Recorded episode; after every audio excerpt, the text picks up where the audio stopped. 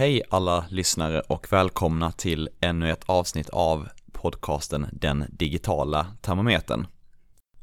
Det vi brukar göra i den här podcasten är ju att ta temperaturen på ett företag eller en organisation eh, och baserat på en timmes research sätta en temperatur från 0 till 100 grader hur väl vi tror att de kommer lyckas i den digitaliserade eran.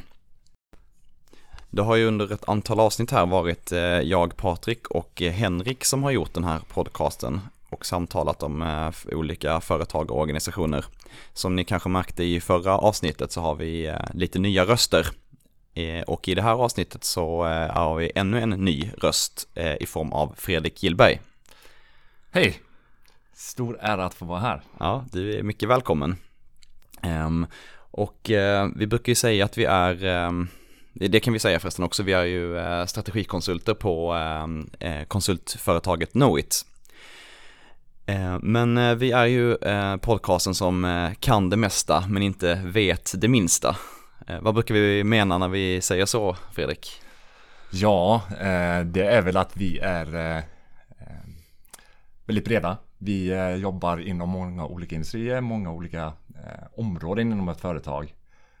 Så inga, ingen expertis i det mindre området men har en stor och bred eh, blick. Precis, och eh, det är ju också den ansatsen vi har lite när vi gör den här podcasten att vi eh, läser på om ett företag eller en organisation under en timmes tid som vi kanske inte vet så mycket om från början mer än någon typ av allmänbildning.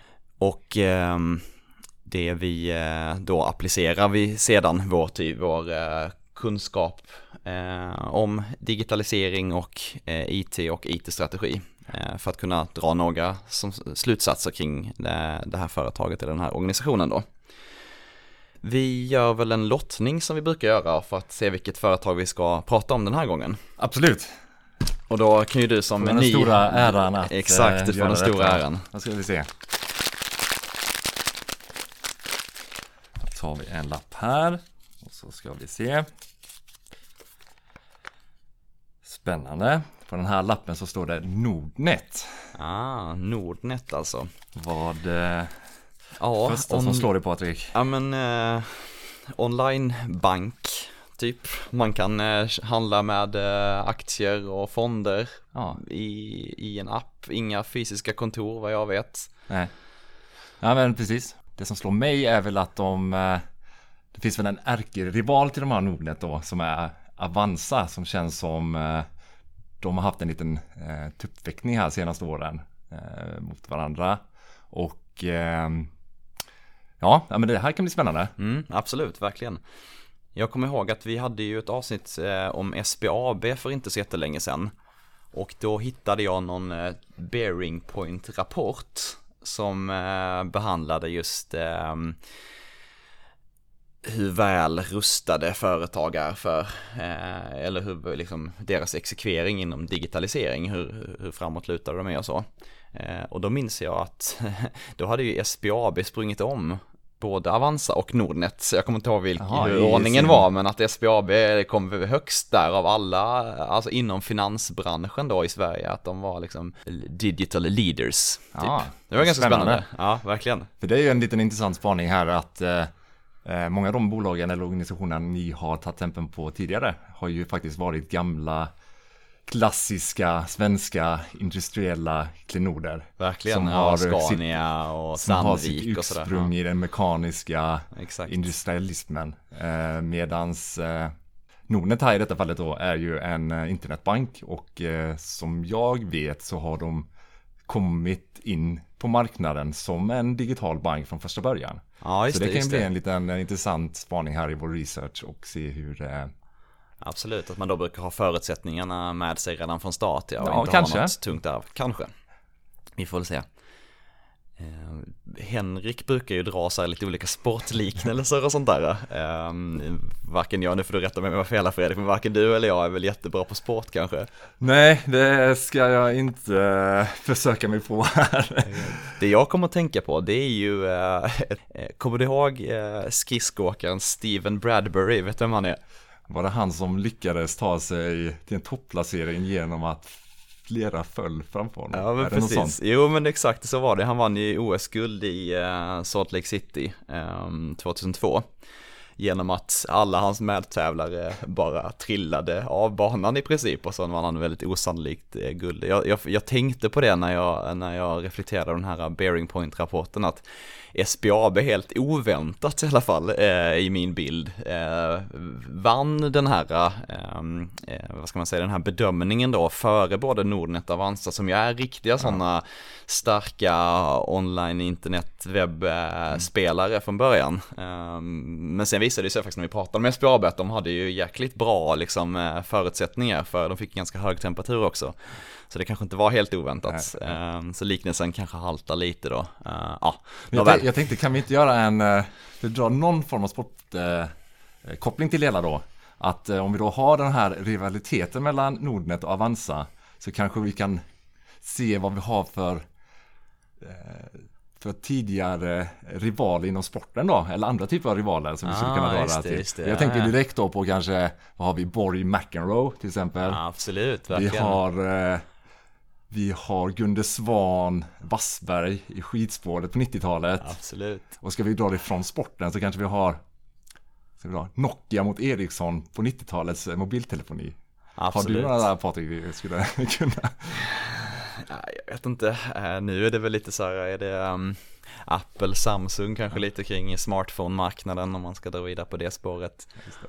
Eh, Volvo, Saab kanske i bilbranschen. Ja, förlorade ju Saab ja, verkligen. Äh, verkligen stort här nu då. Eller nu var det ju inte när de gick i konkurs, det var ju ett tag sedan. Eh, nåväl, ska vi dra igång vår timmes ja, research och se vad vi kan hitta om Nordnet och digitalisering?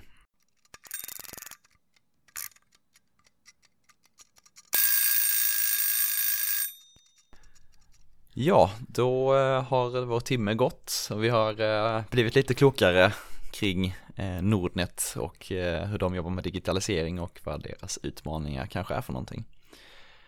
Ehm, ska vi dra lite kort bakgrund kring Nordnet för de som kanske inte vet, mot förmodan inte vet vad Nordnet är då. Eh, Nordnet är ju som vi liksom pratade om i introt här, en, eh, en bank egentligen. Ehm, men med fokus på eh, värdepappershandel på internet aktier, fonder och olika kringprodukter eh, kring det där då. Eh, men man har tre huvudsakliga affärsområden, eh, sparande och investeringar, pension och lån. Ja. Så de erbjuder faktiskt eh, viss, eh, vissa eh, typer av lån också till, till privatpersoner, bolån och privatlån tror jag. Och, men, men som sagt, kärnverksamheten är ju då värdepappershandel på internet. Företaget grundades 1996, har 700 000 kunder ungefär, omsätter 1,2-1,3 miljarder Eh, verksamhet i Sverige, Norge, Danmark och Finland. Eh, det var ju lite roligt faktiskt för att jag, eh, när jag gjorde researchen så såg jag ju att Nordnet har ju sina egna poddar. Har du sett det Fredrik eller? Ja, det har jag sett. Ja, har du lyssnat på någon av dem? Jag har lyssnat eh, på ett par av dem. Mm. Eh, hade du gjort det tidigare eller i samband med researchen? Tillbaka i tiden har jag eh, lyssnat på den här klassiska Sparpodden. Sparpodden, ja precis. Med ja tillbaks i tiden när det var den här sparekonomen Günther Mårder med sin ah, just det, just vapendragare ja. Eh, Jan Dinkelspiel. Mm, just det, Men det var några år sedan och de eh, tror jag inte är kvar längre och inte har den podden heller.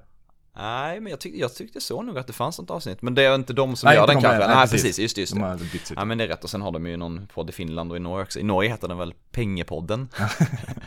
var reservation på det norska uttalet.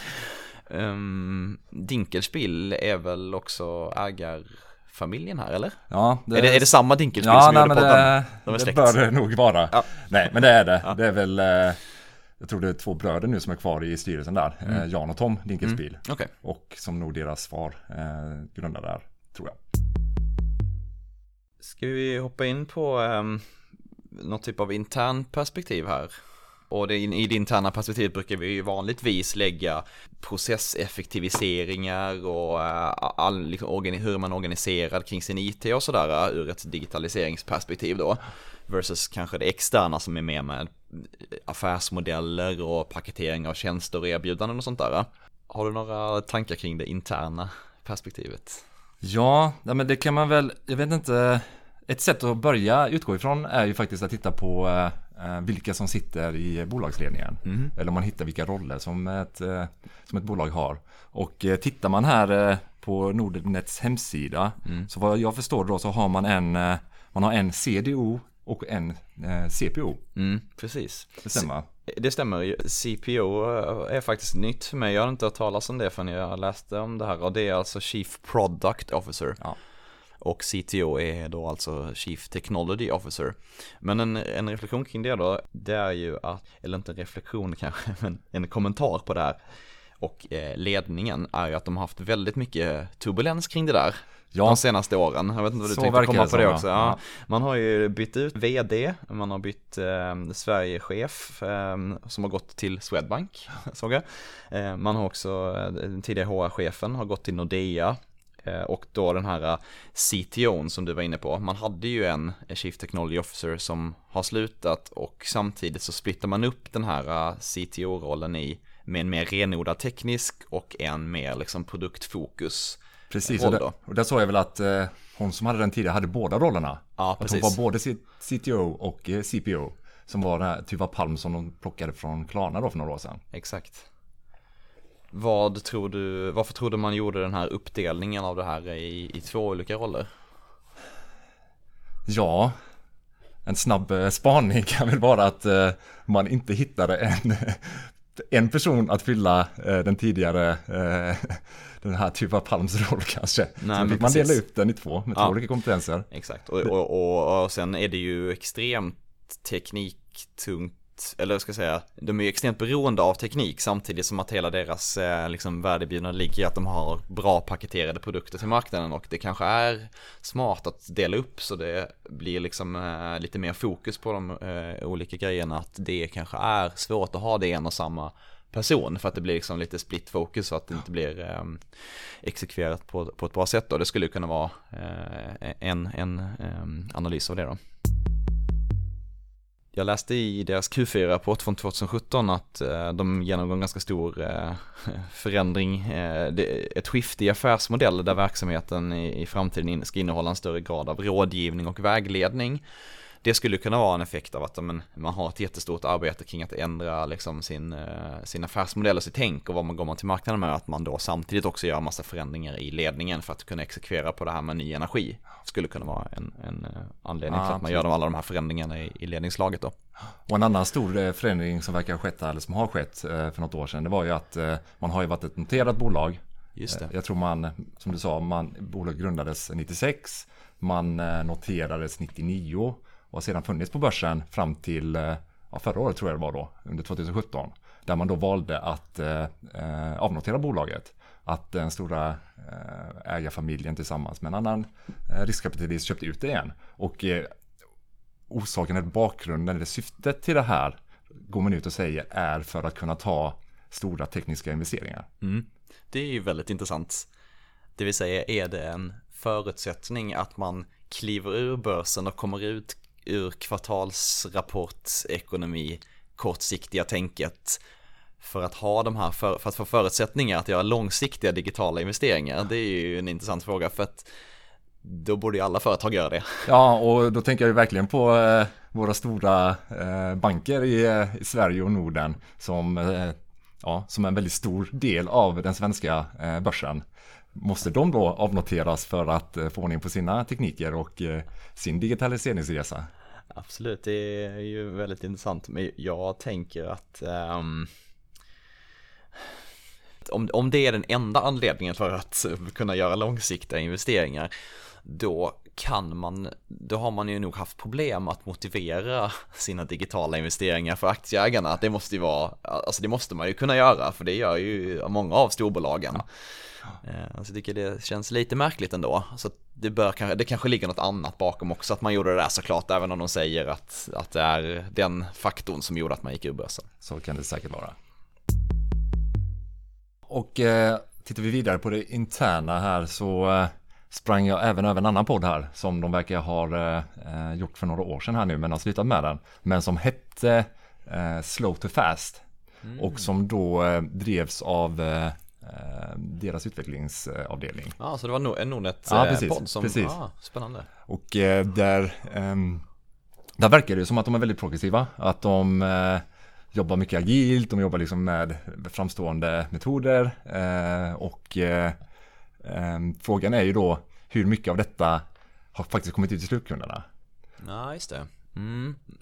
Pratar de om eh, vad det är för typ av tjänster de utvecklar och hur, eh, hur de jobbar med att fånga kundbehov och sånt eller vad, vad var deras fokus i podden? Ja, det har ju varit mycket att de, eh, de, ska, de ska vara nära sina slutkunder. Slutkunderna ska få en del av eh, skapandet. Och eh, det kanske vi kommer in på senare här, men när vi tittar så verkar man ha släppt en ny webb nu till exempel.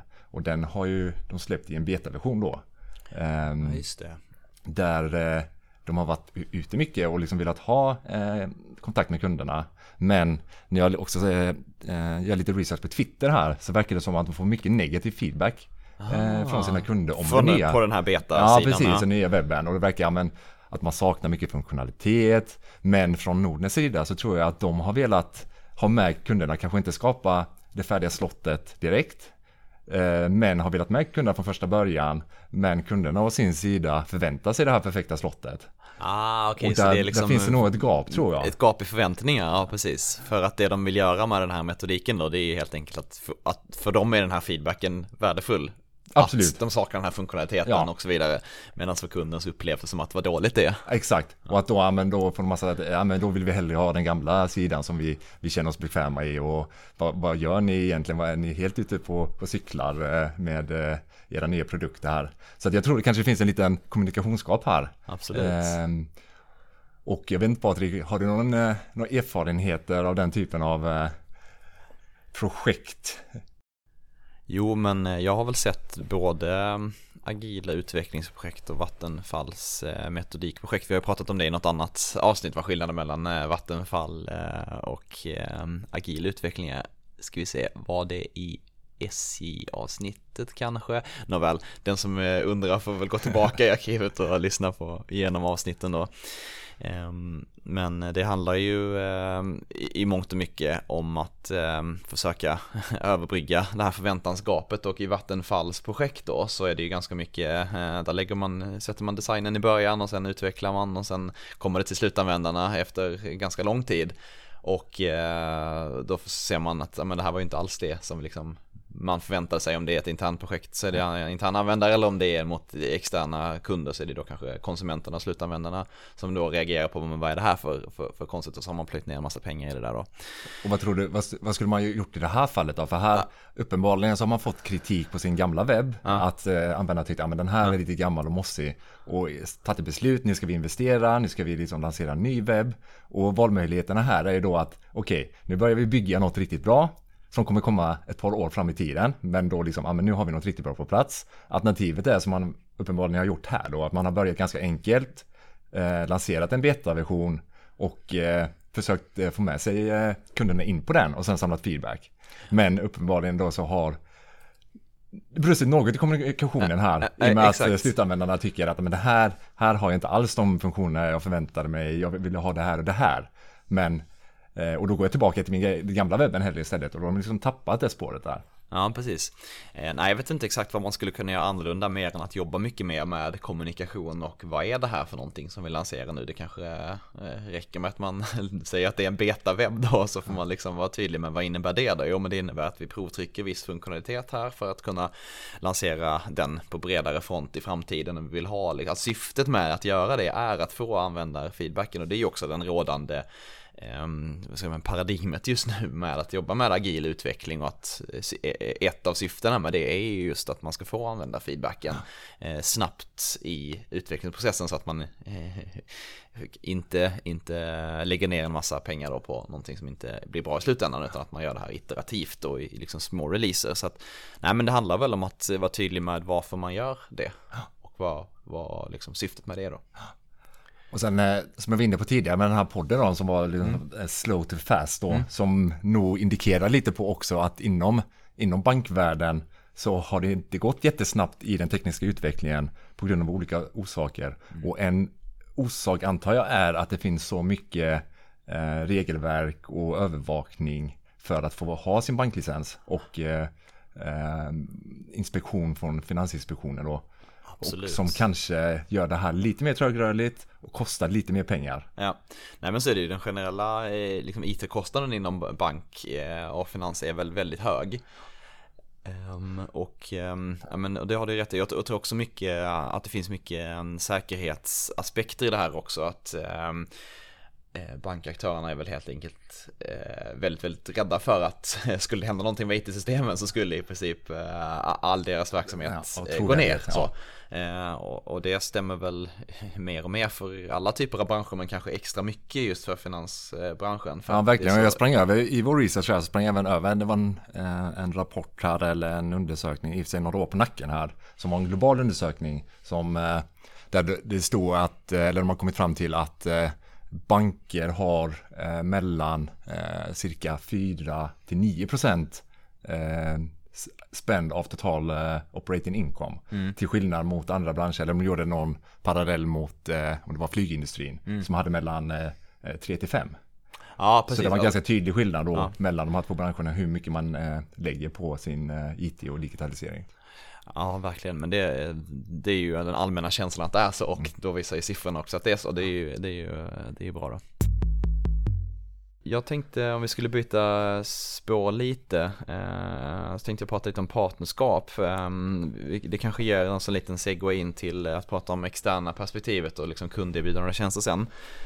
Men eh, de har, jobbar ju ganska mycket med, att, med just partnerskap för att bli, eh, kunna bredda sitt kunderbjudande och även effektivisera internt. De hade till exempel, eh, det här är lite intressant, de har tecknat ett partnerskapsavtal med, eh, med IPsoft, känner du till dem? Ja, lite grann, det är väl AI eh, ehm, och ja, eh, vad, vad, kallar de det? Digitala medarbetare. Ja men precis, digitala medarbetare och Amelia är väl deras mest kända produkt då, IPsoft. Eh, och ett av syftena som eh, Nordnet verkade ha i alla fall med det här samarbetet var ju att implementera den här eh, Amelia digitala medarbetaren i sin kundtjänst. Och det som Amelia gör, som jag har fattat det, men den eh, kan ju liksom ligga och eh, läsa av riktiga samtal med riktiga personer och lära sig då att hur man hanterar vissa typer av kundärenden och på sikt då kunna liksom ja, ersätta en kundtjänstperson eller åtminstone vara ett komplement för att kunna handlägga lite enkla ärenden åtminstone. Eh, finns det några andra intressanta eh, saker man skulle kunna göra med digitala medarbetare, Fredrik? Uh, ja, men det tror jag absolut. Det finns en uppsjö olika uh, områden. Men jag tänker just inom, inom eh, banksektorn här så finns det ju, man vet ju själv de som har ta, tagit ett bostadslån eller på, köpt en bostad och varit med i den processen hos bankerna mm. så är det ju extremt mycket papper och signaturer och läsa. Ja, du ska fortfarande tror jag, jag vet inte om någon har löst det ännu, att du inte faktiskt behöver eh, signera fysiska papper och kommer att lämna dem på banken. Men bara hela den processen känns ju som det finns extremt mycket att kunna eh, automatisera. Absolut. Och få hjälp med. Och istället har du frågor i processen, ja men då kan du skriva det i chatten och så har du någon som svarar ja. eh, automatiskt istället. Så där tror jag ju verkligen det finns en eh, enorm potential och där tror jag att flera av bankerna eh, fokuserar väldigt mycket just nu. Det tror jag absolut. Effektivisering av administrativt tunga eh, verkligen. processer. Det tror ja. jag verkligen att man kan eh, ha, ha nytta av eh, den här typen av lösningar då. Ehm, ett annat partnerskap som jag glömde nämna det är ju att de har ju faktiskt ett partnerskap med just SBAB som vi nämnde i introt lite. Ja. Ehm, och just kring att erbjuda bolån. Precis. Och så verkar de ju även ha Ja men de har varit tidiga med Swish, att du kan swisha pengar till ditt, din aktieportfölj till exempel. Och du kan även nu, tror att de, mm. de satt upp ett samarbete med appen Tink. Så att har du, har du andra aktieportföljer hos andra banker så ja. kan du ändå gå in i Nordnet och har de gjort en integration så du faktiskt kan se din innehav Eh, Eh, hos de andra bankerna. Ja, det läste jag också. Det är superintressant. Vi kanske ska göra en, eh, eh en liten mer eh, det externa perspektivet och kunderbjudande och vilka produkter man kan erbjuda eller erbjuder. Eh, men innan vi går vidare så det här äh, vad heter det, samarbetet med IPsoft, det, blev ju, det, det, har man ju då avbrutit. Ja. Så att det, jag vet inte hur länge det höll på, höll på men man för mig att man tecknade där 2017 och att det nu har upphört och anledningen till det var att man piloterade det här Amelia-projektet då i, i sin kundtjänst men att det gav inte de resultaten man hade förväntat sig. Vad, vad, vad, vad, tror du att man, eh, varför har det inte gett det resultat man förväntade sig? Ja, alltså där, där jag kan, som man, jag tycker man kan se den senaste tiden är att vissa, vissa företag, de ser egentligen mer värdet i samarbetet än egentligen vad det faktiskt ger för kundvärde.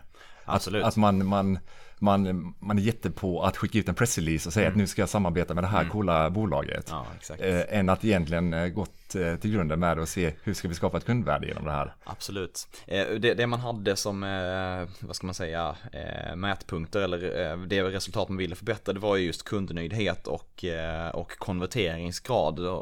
jag antar då att man med konverteringsgrad menar personer som på något sätt ringer till sin kundtjänst som inte är kunder och sen blir kunder. Ja, jag, jag vet inte exakt om det är det man menar med konverteringsgrad.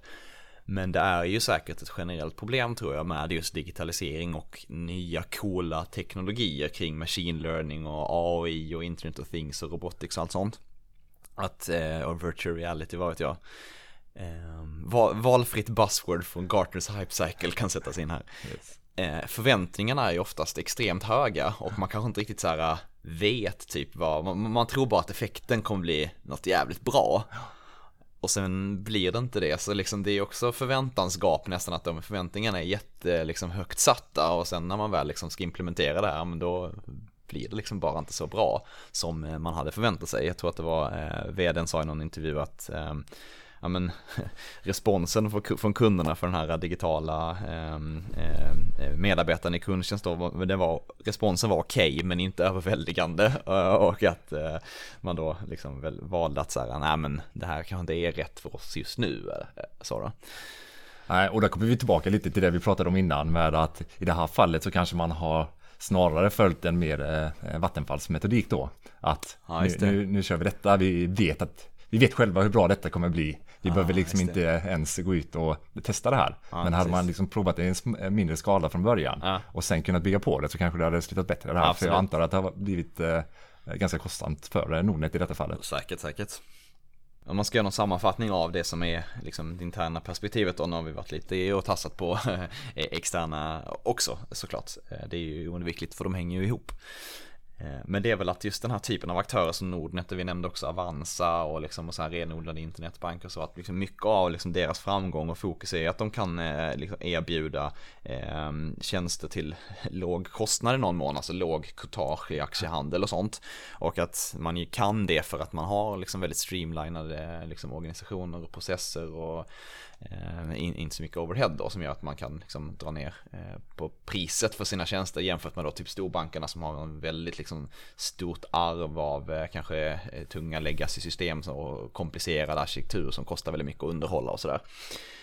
Så det får liksom bli en kanske någonting väldigt viktigt då för, för Nordnet även framåt. Att ja, jobba mycket absolut. med det. Och, det, och, det, och där tror jag ju på det ämnet att det är svårt att differentiera sig på just Cottage och de här, och de här eh, produkterna. Mm. För de är väldigt lika mot, eh, mot konkurrenterna. Det som skiljer, ja, du kan, du kan ha liksom någon form av prisstrategi. Men det verkar som de ligger ganska i paritet vad de tar eh, för sina produkter. Och då blir det ju oerhört viktigt att det som vi kommer till nu då, att det externa perspektivet, vad, vad skiljer sig dem åt, hur lockar mm. man kunder eh, med någon form av kundupplevelse Ehm, som inte är eh, produktrelaterade eller som inte är just de här traditionella kopplade till de traditionella eh, bankprodukterna. Ja men absolut, det tycker jag verkligen är en perfekt segway in i det.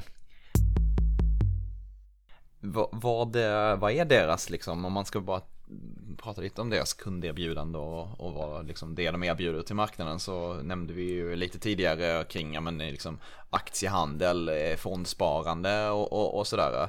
Men de är ju ganska som du säger, kanske lite så här commodity-tjänster ja. i någon mån. Ja. Um, vad, vad ser du liksom uh, för andra typer av kringtjänster som man uh, skulle kunna uh, jobba med och, och då ur ett digitaliseringsperspektiv för att förbättra för kunderna och kundupplevelsen? Ja, men de, de det som, jag tycker, det, det, som jag tycker man ser här lite generellt då, det är att de, de börjar faktiskt lite närma sig storbankerna och deras ut, eh, erbjudande. Mm. Att de har gått från kanske egentligen nischat sig mot eh, aktiehandel, mm. men börjat tassa eh, smått mot, eh, mot eh, privatbolånemarknaden, eh, pensionssparande och, eh, och det är ju också en fråga, ska de Går de liksom mot de erbjudanden och gör de ungefär lika bra som storbankerna? Eller hur kan de liksom hitta sina egna nischer där de faktiskt sticker ut mot storbankerna? Och för att de har den möjligheten för att de, de inte har samma legacy som, som storbankerna har. Absolut. Men eh, om man ser något specifikt där så eh, ja, vad skulle man kunna tänka sig?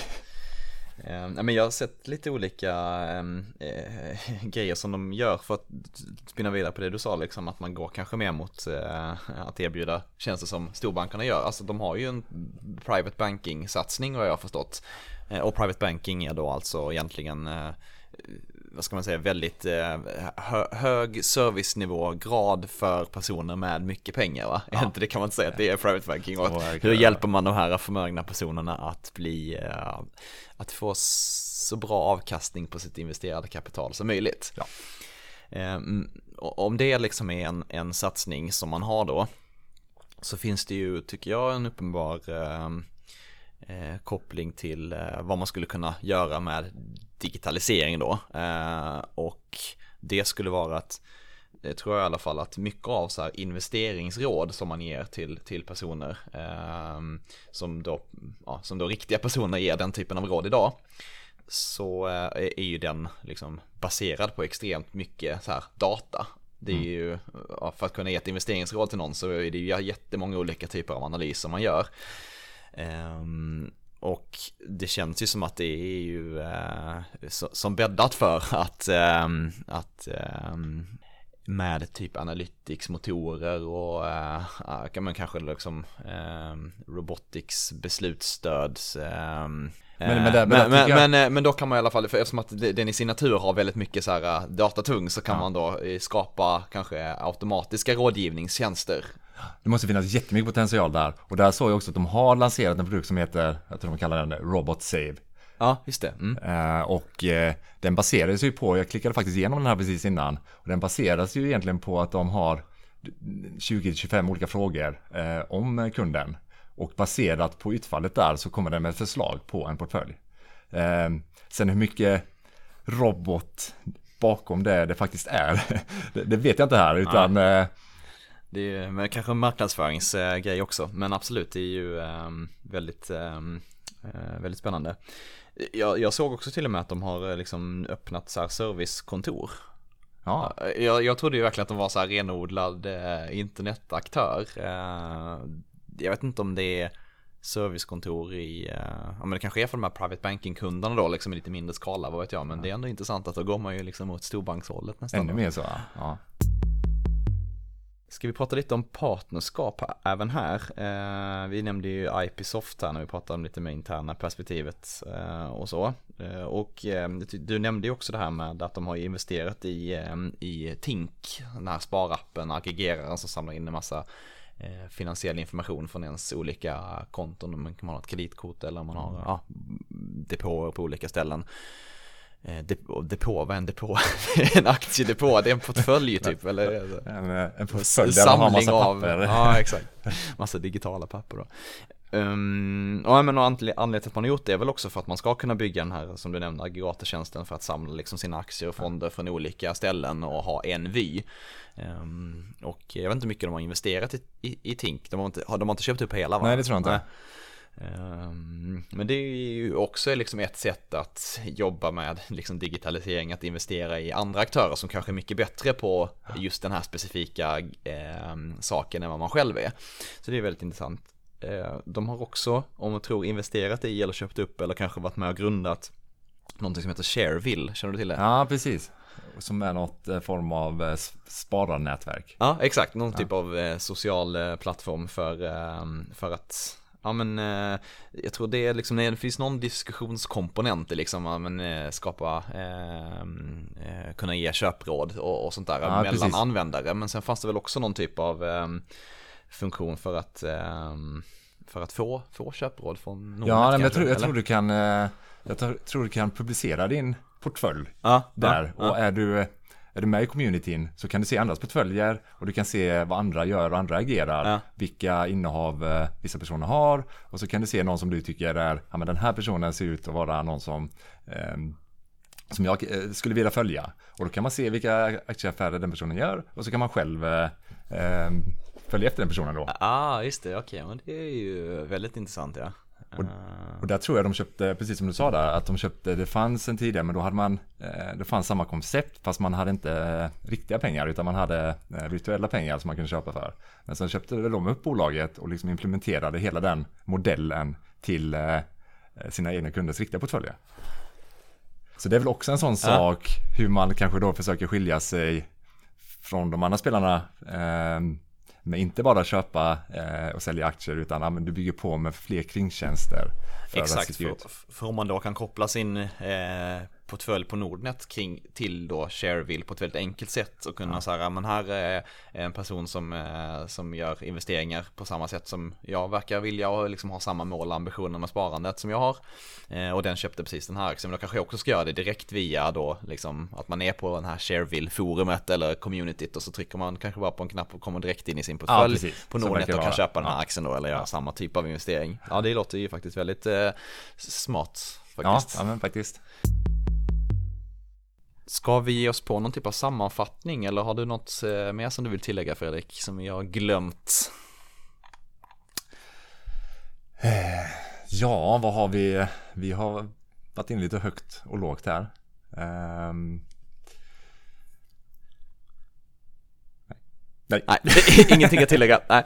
Men uh, okej, okay, då ska vi försöka sätta en temperatur som vi alltid gör i slutet av varje avsnitt från 0 grader till 100 grader och det brukar vi försöka göra kring någon typ av uh, sammanvägd bedömning av internt och externt perspektiv då. Eh, det interna perspektivet då, då har vi berört lite grejer som har med eh, den eventuella turbulensen kring hur ledningen av företaget, man har bytt många eh, personer på ledande positioner, ehm, verkar ha lite nytt tänk kring ehm, Ehm, affärsmodell och att det kanske är liksom resultat av det som gör att man då eh, gör den här omorganisationen. Eh, de är ju eh, utköpta från börsen för att kunna då jobba mer med digitala långsiktiga investeringar som i alla fall var ett av motiven till att de gjorde det. Ehm, vi har pratat en del om då, ja, men effektivisering av processer, att det där finns nog en stor potential även om man hade det här eventuella misslyckade, eller det här lite i alla fall misslyckade eh, IPsoft Amelia projektsamarbetet då. Eh, och på det externa, men då har vi ju liksom, man har sett att man börjar bredda sin, eh, sitt kunderbjudande, jobbar mycket med digitalisering i det här med sociala plattformar och eh, Shareville som det hette då. Man verkar vara väldigt, man är ju ändå i framkant. Vi gick inte in så mycket på det, men de var ju också en av de, jag tror de första bankerna, i alla fall ut till sig själva med en mobilapp. Ja, just det. 2010 ja, och de var första nu med switchbetalning. Ja, de försöker det, ju ändå liksom ligga i framkant. Ja. Um, I utvecklingen här. Precis, nej men så jag är väl inne på att det, att det blev väl en ganska hög temperatur här ändå. Uh, och sen är det ju lite så väl med Nordnet att de är ju också den ständiga tvåan här lite efter Avanza. Jag vet inte, det känns i alla fall tycker jag som att Avanza brukar oftast omnämnas eh, som, eh, som ledare på i alla fall den svenska marknaden vad gäller just de här nischbankerna och så. Även om det verkar då som att SBAB har gått om i en massa olika avseenden som vi pratade om eh, tidigare. Eh, hur som helst, de eh, ligger i framkant, de eh, jobbar väldigt mycket vad det verkar med att liksom bygga eh, partnerskap och liksom eh, nyttja digitaliseringen till, till sin fördel i både kunderbjudande och eh, liksom interna effektivitetshänseenden då. Ja. Så eh, Ska vi dra till med någon temperatur, Fredrik? Vad tycker du? ja, det tycker jag. Kokar det? Är det, är det, är det nära 100 grader eller? Alltså, jag, ty jag tycker ändå de, ehm, de kommer ligga högt tycker jag. Mm. Ehm, det som kanske drar ner det lite då, det är liksom det som vi varit inne på att man kanske närmar sig storbankerna lite mm. på gott och ont här mm. då. Man både rekryterar mycket folk från bankerna, nu vet vi mm. inte hur mycket det är rent i, i um, inom utvecklingsdelen. Ja, Men vilket gör att då kanske man, man verkar då, den nya affärsmodellen kanske försöker mer gå mot en traditionella bank. Uh, att bredda utbudet snarare än att fokusera på eh, skapa den bästa digitala resan för sina kunder. Ja men absolut. Vilket har varit deras framgångsfaktor historiskt då, så man kanske löper en viss risk med det där då. Precis, och samtidigt någon eh, varningsflagg också då kring eh, att man byter ut många personer på ledande positioner samtidigt. Det kan vara bra, men det kan också skapa liksom en eh, oro i organisationen och, och, att det skulle kunna vara dem till last då. Är det någonstans runt 80 grader kanske då? den här högst vetenskapliga bedömningen. ja, men det tycker jag om en lite högre kanske. Ja. Kanske ändå, jag skulle nog vilja dra upp den till 85 alltså. Ja, men jag, jag kan köpa det. Det finns, det finns mycket, mycket positivt här att ta på, så absolut 85. Ja, men då kanske vi ska ta runda av det här intressanta samtalet. Tack för att du var med Fredrik. Ja, tack för att jag fick komma. Ja, du är välkommen tillbaka igen, absolut. Eh, och om ni vill komma i kontakt med oss, vi finns ju på LinkedIn. Eh, Fredrik Gillberg med G och Patrik Nilsson. Eh, vi finns också att eh, nå på den digitala termometern at gmail.com om man har lite synpunkter på innehåll eller format eller tankar om framtiden och om man vill dela med sig av dem till oss så får man jättegärna göra det. Då säger vi tack för den här gången och eh, på återhörande. Tack. Tack så mycket.